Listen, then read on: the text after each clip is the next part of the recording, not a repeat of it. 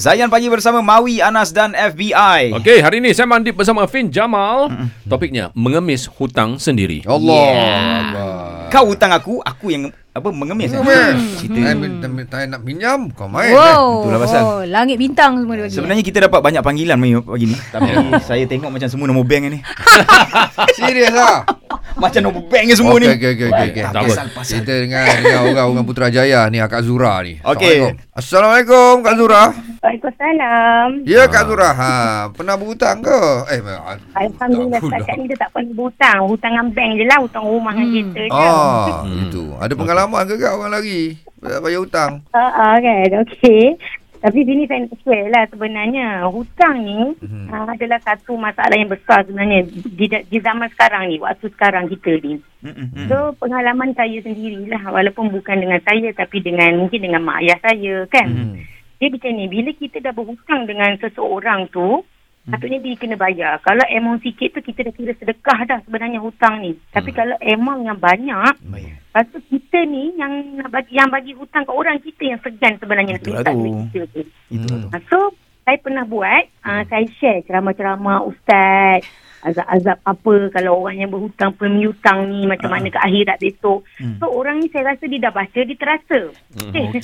Bila saya terasa, dia jadi marah kat kita tak bertegur tapi dia, dia pulangkan duit tu dengan cara bukan macam mana cara dia minta tu. Allah Ah, Akbar. Faham? betul. Saya faham. Faham kat situ. Ah, so benda ni boleh dia hutang ni bukan antara kita kawan-kawan dia adik-beradik saudara mara ni menyebabkan silaturahim kita makin renggang. Ha, Betul so juga tu. Hmm. macam mana kita nak clearkan keadaan ni Kau dah berhutang tu Saya kata sebenarnya dia ada iman je Kalau kau ada iman Kau akan rasa berdosa. Selagi kau tak bayar hutang pada manusia Hutang dengan Allah Kau boleh ganti Jika kau ada Orang kata ada zat lagi kat badan kau Allah. Kan macam kita berpuasa Yang wajib kita ganti Faham. Kan Kalau kata dulu-dulu kita tak ber, uh, tak semayang cukup waktu Sekarang kita ada ada zat lagi Kita boleh ganti So bila dengan manusia Kau kena dengan manusia So Yalah. bagi saya lah kan benda-benda ni sebenarnya memang selalulah kena orang kata war-warkan, kena remind, kena refresh.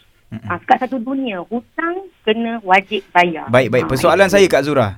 Tadi bila Kak Hmm. Zura bagi tahu yang Kak Zura uh, kongsikan video-video ceramah daripada ustaz tentang azab orang yang tak bayar hutang apa semua kan. Lepas tu Kak Zura Hmm. bagi tahu yang dia bayar tapi bukan dalam keadaan yang ma- masa dia nak pinjam dulu. Hmm. Tapi Kak Zura sini puas hati tak? At least aku dapat duit aku. Hmm. Uh, rasa macam tak seronok sebab Tak seronok. masih. Betul. Baik, baik. Ha, yelah sebab ya kita bagi dia dalam penuh kerelaan Ya. dulu kan. Hmm. Ha. Kasih sayang. Ah. Tiba-tiba dalam ke, uh, keadaan dia nak bayar balik tu terjadinya uh, apa renggang uh, konflik antara sanak saudara semua. Jadi Fin silakan. Ha, dia macam kira guilt tripping lah. Macam padahal ni bukan salah aku. Kenapa aku yang kena rasa macam ni? Kan kita rasa macam eh padahal tujuan kita bagi bantuan ni supaya kita jadi lagi rapat Ya, sebab betul, kau betul. appreciate aku appreciate kau. Betul. Tapi end up jadi macam ni kan.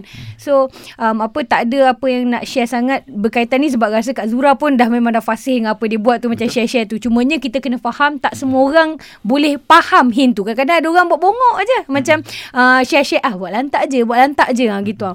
Tapi uh, ini pesanan untuk kita semua yang nak memberi hutang.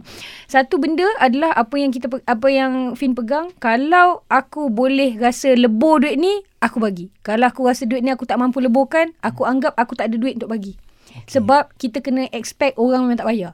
Kita hmm. kena anggap sekarang macam ni je lah. Macam kadang-kadang kita nak tolong orang. Tapi end up orang kita tolong tu anjing yang tersepit. Ha, Lala dia gigit kita balik. Ha, faham, Nauzubillah min zalik. Hmm. Itu daripada angle kita. Hmm. Daripada yang uh, angle kedua pula dalam agama ni, uh, macam tadi kan uh, kata macam kalau hutang kecil-kecil tu kita boleh lah nak halal-halalkan Yes, kan. ah. Ada setengah orang ni dia uh, dah sedap makan kecil, uh, dia dah beli betis, dia nak peha. Faham Ah. tak? Dia dah biasa yang hutang-hutang kecil-kecil ni dah halal so dia dah ada habit tak payah bayar tu. So bila dia kena bayar dia dah habit dia tak bayar. So tiba-tiba dia rasa macam ah tak apalah nanti luar apa segala bagai. Ah. So ada setengah orang mungkin function lah kalau kita nak tegur-tegur uh, share-share ceramah tu. Tapi tak semua orang gitu. So untuk jaga diri kita uh, tak usahlah kalau kita rasa duit ni tak boleh nak lebur kita jangan bagi. Kadang-kadang kita bagi pinjam duit kita sendiri nak pakai. Contoh Ya, ni duit ya, yuran. ya. lepas tu kita Allah cakap eh aku nak pakai uh, apa duit ni pada bulan 3 tau. Kau kena bayar sebelum 3 oh boleh boleh boleh. Ah, tak percayalah janganlah. Betul cakap Hmm. Okey.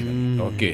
Itu tadi Kak Zura tadi kan. Terima kasih Kak Zura kerana menghubungi kami Kak Zura. Terima kasih Kak. Terima kasih. Okey. sama. Saya percaya Fin pun ada cara selepas Ah. ini macam mana kita nak minta Okey. hutang dengan cara terbaik. Okey, okay alright. Okey, Sekarang? lepas ni, eh, lepas oh, ni, eh. Boleh, boleh, So, boleh. lepas boleh, boleh. dah saya bang bersama Fin Jamal. Tak sabar kan? Sama lah saya pun. Terus stream Zayan destinasi nasyid anda.